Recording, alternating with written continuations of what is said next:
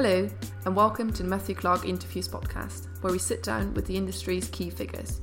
Today, we're talking to Alistair Rimmer, winemaker at Kleine Zalze, the award winning South African winery.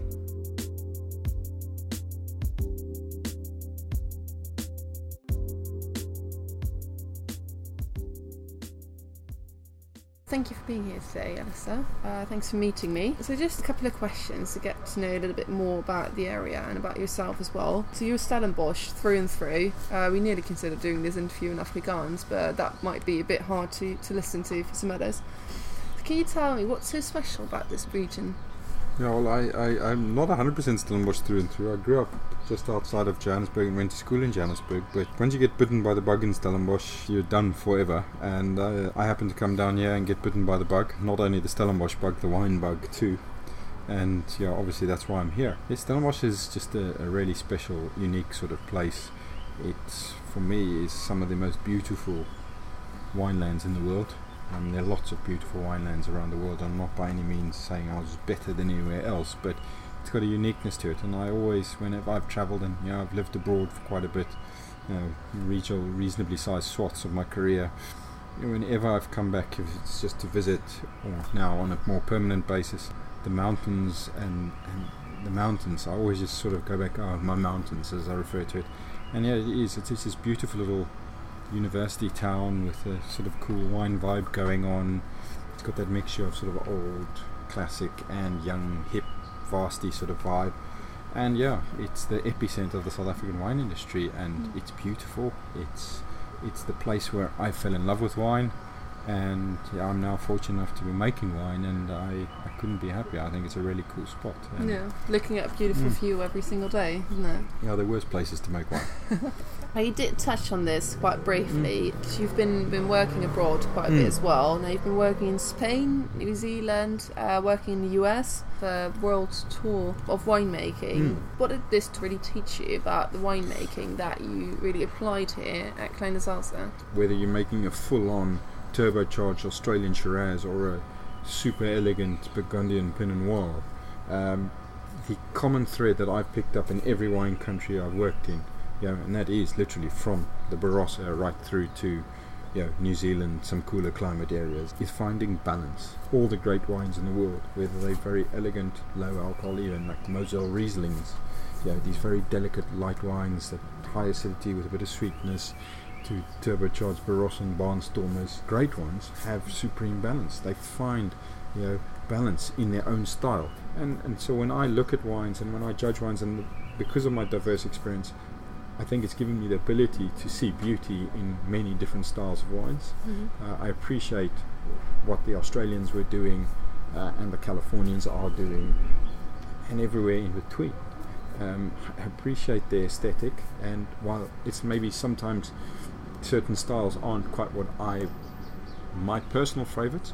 I don't mark them down. I appreciate them for what they are. I s- evaluate them from what they are, and try and see why people enjoy those styles. And and, and again, that helps me f- see balance because, you know, as you've seen today, visiting a few of our vineyards, we've got quite diverse terroir in a relatively small geographical unit here mm-hmm. at Kleine Zalze. And you know, I'm dealing with fairly broad spectrums of of fruit and styles and if I try and pigeonhole them all into one style of wine, you start losing the identity and the personality, and, and personality is also important.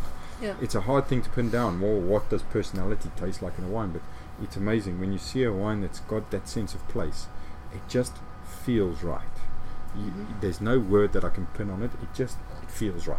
Yeah. Whether it's entry level price point or super high end the wine feels right, and that's usually a wine with personality and a sense of place. I think if you start, you know, making wine out of all of those different terroirs, if you want to make, you know, three different wines or three different varieties and all made in the same style, then it will be making wine as opposed to growing wine. What, what you mentioned, you're you're very much behind. Yeah, exactly. You can't grow a wine by yourself. You can't choose how to grow the wine. You, you can choose how to grow it, but it will grow depending on all of all influences that you don't have. Exactly. I mean, we can, as far as we want in the winery, try and manipulate what, what's coming in, but when you start over manipulating, and I think the term we use is overworking the wine, you start losing some of, and I, I mentioned it, that identity, and, and you touched on it, is making the wine. One of the worst misnamings and misconceptions I have in my job is my job title as wine maker. You know, winemakers that make wine are generally not very good winemakers. Mhm. You know, the best winemakers are the guys that understand their vineyards, understand their terroir, understand what they can achieve within that terroir unit, and highlight the best qualities within the fruit that arrives at their winery. Uh, we nurture it. We try and again accentuate the best qualities and balance the flavors, balance the textures, get ultimate balance in the wine. And and when you find that right balance in a given vineyard, and sometimes it takes a number of years to sort of figure it out and figure what what is balance in that vineyard. It, it's not like a one and done. Oh, there's a vineyard, there's the wine. Bob's your uncle, and away you go. Mhm. You know, we walked into that Shiraz vineyard that we sort of identified after working for it for 10 years and actually overlooking it for 10 years. In the last three years, we've said, hang on, there's potential here, and we haven't been realizing the full potential of this vineyard. There's something to be realized. In year one, we made very exciting wine. In year two, we made another step on in evolution. Funny enough, qualitatively, I don't think as good as the first effort because we tried moved it in a style and we moved it too far the one way. And in 17, I think we've we, we've managed to find the middle ground where we need to be, and, and, and that's what it is. Um, yeah, I've travelled and I've hopped around in my career. I've been a bit of a flying winemaker, but I also understand the value of being at a place, and that's why essentially why I came back to South Africa. In my 10 years abroad, I, I didn't ever leave South Africa to leave South Africa. I sort of went to get experience and Come landed back. up not coming back very quickly. I, I never planned to be abroad that long. Mhm. But then, obviously, the, the opportunity to come back to Kleine Zalze and come back to Stellenbosch, the Mhm. place where I fell in love with wine, it was just uh, a huge opportunity for me, and, and I couldn't be happier. I love the South African wine industry, and I think over the last 20 years it's come on in leaps and bounds. If you look at the quality of the wines that are coming out of South Africa, and unfortunately, I think at, at far too competitive a price point, I think we've been pigeonholed as the value proposition. But I think now uh, the world is starting to realize the quality of our top end wines, and irrespective of price points, they're prepared to sort of, I don't say pay for them, but they understanding the value of those wines, and, and we're starting to compete with the best wines in the world, and people worldwide are starting to see us as a quality producer rather than a volume producer. Pinotage is going through a revolution. Yeah, I mean there were many years of a lot of poor Pinotage being exported, and and again I think it was more winemakers not understanding they were trying to make it like Cabernet or trying to make it like Shiraz, but Pinotage is Pinotage. Yeah, And they were had to trying to make make, Pinotage. red wine as opposed to Pinotage. Exactly, Yeah. and we had no no one to follow there. Mhm. You know, we got a bit of direction from for Cabernet from various other regions. We got Shiraz direction from other, but no one else had Pinotage, so we had to figure it out ourselves, and we bashed our heads against the wall a bit. But no, Pinotage. Again, I've I've not been the biggest proponent of the variety in my career, there are some amazing wines starting to emerge. Yeah, it's Swartland all over. It's actually doing well in a number of different terroirs in South Mhm. Africa, which is exciting. And then obviously, uh, I mean, some of our Chardonnays have been highly rated. Some of our Sauvignons, although New Zealand sort of got that sort of new world sewn up, we're still making some great Sauvignons. And then obviously my sort of, you know, pet project and love on the side is Chenin Blanc. Yeah. And I'm really excited about our Chenins coming out of the country at the moment.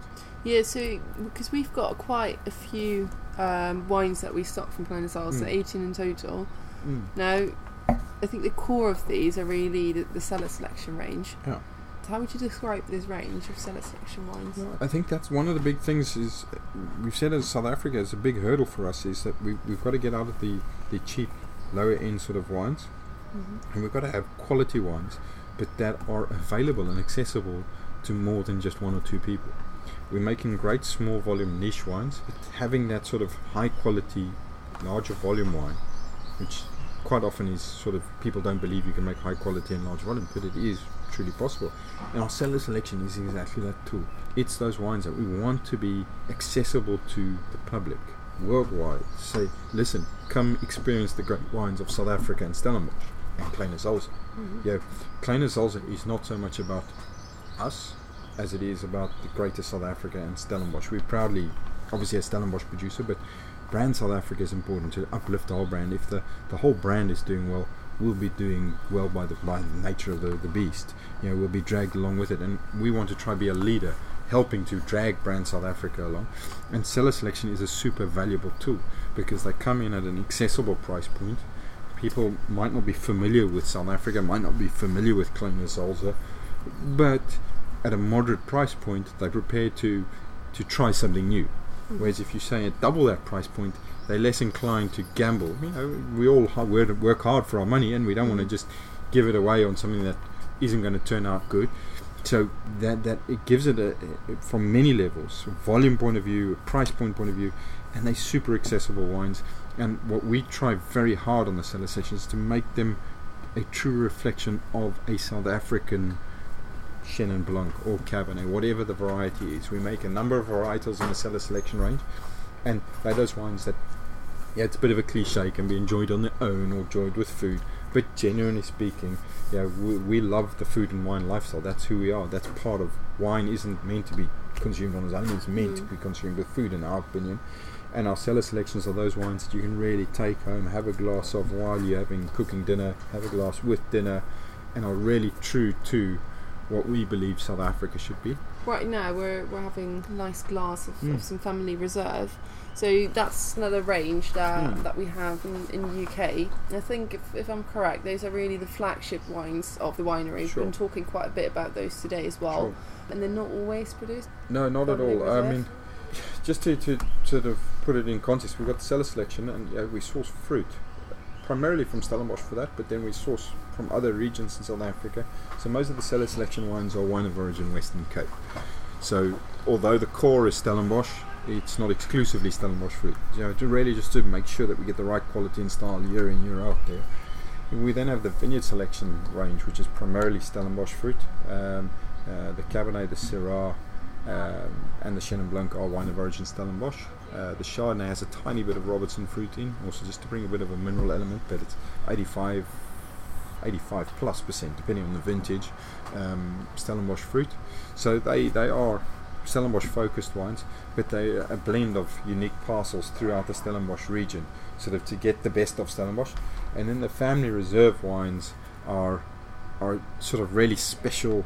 I don't want to say single vineyard wines, but all of them are based around a single parcel of fruit, and then on a given vintage, if needed, we blend back a a small percentage of another another parcel just to get a better wine.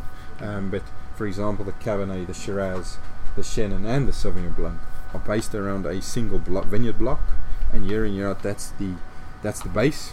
And if needed, we'll tweak that. But they are made in very limited quantities because they're single parcel blocks. Um, and most years, on any one of the four family reserves we make, uh, we don't ever really produce much more than about 500 cases. You know, obviously, if we could make 1,000, 2,000, 3,000 cases, we would, but we're- we're not going to sacrifice quality. And as you alluded, on, on a given vintage, if we're not happy and we don't feel the quality is there from that specific base vineyard block, we just won't bottle it. Uh, Yeah. We'd rather skip a vintage than, than put a, a bad family reserve out. Now, I've, I've got a feeling that you know your your family reserve is, is a little bit your your baby, but I'm going to ask you anyways. What wine from all of the, the wines that you've got at Kleine Zalze would be your favourite? Yeah, it- it's a difficult one. It's uh, yeah, we make a, a big cross cut of wines from MCCs, from sort of fresh and fruity, more accessible wine to more serious sort of, for lack of better words, and I don't want to sound like a wine geek, but intellectual sort of wines that you think about and sort of have with food and see how they develop over the evening. Um, so it's difficult, and it's it's kind of like asking a mother for about their favorite child, and they'll never admit to it, but they all have a favorite child. Mm. It's for sure. I don't believe it. I'm not well. I'm not a father or a mother. I do have sort of soft spots for certain wines. Quite often, I'm more proud of some of our more entry level wines, for lack of better words. You know, I look, for example, our our cellar selection Chenin Blanc, which we, we obviously we sell a lot of in the UK through Matthew Clark, uh, amongst others. We sell around the world. We sell in South Africa, and you know, putting that wine together is, in my opinion, far more work and it's far more blood, sweat, and tears than putting the family reserve together. It's the family reserve. We're taking a really beautiful little parcel of uh, uh, vineyard. We're wrapping it in cotton wool. We're nurturing it. We're giving it all the TLC it needs. We're lovingly put it in the bottle. You know, when we do the cellar selection wine, Mm. we're doing that exact same process with up to 50 different vineyard blocks. Now, you know, and we try as far as possible to give all our vineyard parcels the same quality of service, so to speak, the same attention levels in the winery. So the family reserve block, obviously, we know this is a great block, but there's lots of other great blocks that sometimes surprise us and make a wine uh, qualitatively as good as the family reserve block, and then in certain years will be blended in to, to Mm. lift the quality of the family reserve or improve the, the, the balance or whatever it might be. Um, so we don't really have particular favorites. We try and treat them all equally, uh, and sometimes I'm I'm I wouldn't say more proud, but I'm I'm I'm more proud of the half million bottle blend of Chenin Blanc because damn it, it's a it's a world class wine. Um, but if I had to pick one wine that I out of our portfolio that I drink more often than other wines, Family Reserve is this very sexy, voluptuous Chenin, and it, it is super cool, super delicious. But there's there's a vibrance and an electric sort of mineral element in the vineyard selection that we've worked on over the years to, to, to build that sort of tension in the wine Mhm. and and I really enjoy it. And I also find when I've got a table of wine, uh, non-wine people and wine people mixed around my dinner table, it, it keeps more people happy. Mhm. You know, it's it's le- I don't say less offensive. That's the wrong wording, but you know, it, it it's sort of it's got a little bit of everything for everyone. It's sort of got that zesty mineral freshness of the Sauvignon Blanc drinkers, but the rich, ripe, heavily oaked mallow drinkers will not be completely. I mean, it's not heavily oaked. It doesn't have any malolactic, but there's a texture and a density to the wine that Yeah, appeals from to the them as well. yeah. That a lot of Chardonnay drinkers say, "I don't drink Chenin Blanc." Well, try this wine and go, "Wow, this is really interesting." They see a whole new style of wine that they like. Though you've, you've touched briefly on the vineyard selection, we've, Mm. we've spoken about the cellar Mm. selection as well as the family reserve. Oh. Um, vineyard selection, apart from, from the Chenin Blanc, what do you feel makes these wines stand out as a range? I mean, the vineyard selection wines, I, I honestly believe are, are some of the best value for money wines in the world. Mhm. And I don't say that lightly, and I don't say it flippantly, and I'm not trying to sound arrogant. Uh, if you if you want to summarize the range, and the Cabernet is probably highlights it best, is that bridge between old and new world. Um, it, it's got a beautiful fruit purity. It's got a density of fruit, and it's it's got a ripeness to it that hints to new world. But there's an underlying uh, textural freshness on the palate, not herbaceous, but there's definitely a, a slightly savoury edge to the wine that reminds you of Bordeaux, and then the tannin profiles are super elegant. And so we've got that sort of, I think, that balance of bright commercial new world appeal and old world class and elegance on the palate. And, and I think that's a really cool combo because, like I said, I've, I've been fortunate enough to work across the old and the new world, and I, I admire both styles. And to be able to capture that and I think it's a genuine sense of place. I don't think we try and make our wine somewhere in the middle. I think they just naturally land up in the middle, Mhm. and, and that's pretty cool. And, and those vineyard selection wines are, are for me really what I love. I love that sort of slightly more elegant, understated aesthetic of those wines. The family reserves are beautiful. They're absolutely beautiful, very bold, punchy wines, and and and yeah, they, they're great. Um, yeah, they are quite a lot more expensive than the vineyard selection and you know I'm I'm just a simple winemaker at the end of the day. I I, I appreciate good value as much as anyone. You know, well, often people think you winemaker, oh, you just drink fancy wines all day. Mhm. I don't. You know, we all know what fancy wine prices look like. We can't. There's very few people in the world that can afford to drink fancy wines all day long, myself included. And so I appreciate the unbelievable quality of those vineyard selection wines, and and I think a very moderate and fair price point. Mm. One final question then, uh, before we close off. Mm. In your opinion, what would be the future for both yourself as well as Kleine Zalze? I wish I had the crystal ball and could answer that, that, that for you accurately, but I think Yeah. Stellenbosch was sitting in somewhat of a comfort zone. And I think we've realised that you know we've got to up our games if we Mhm. want to keep relevant and keep with the times and keep on a global context being relevant. And I think that's that's our future. Zalze is to we we uniquely positioned uh, as a South African winery. We are a fairly well established brand in a number of markets around the world and locally. Um, we have the scale of economy. We're not too big, but we're not too small either. So we have that ability to be one of those brands that South Africa needs. Mm-hmm. Um, there are a number of others around, and I could list a number of them. But we've got the, the scale of economy, we've got the brand identity, we've got the quality of wines to, to start showing the world and proving to the world that we can make really great wines. Good. Yeah. Yeah, I think that's really a wrap. To find out more about Kleine Zalze, visit the Matthew Clark website or speak to your account manager. And don't forget to join us next time when we will be chatting to Andrea Freeborough, cellar master at Nederburg.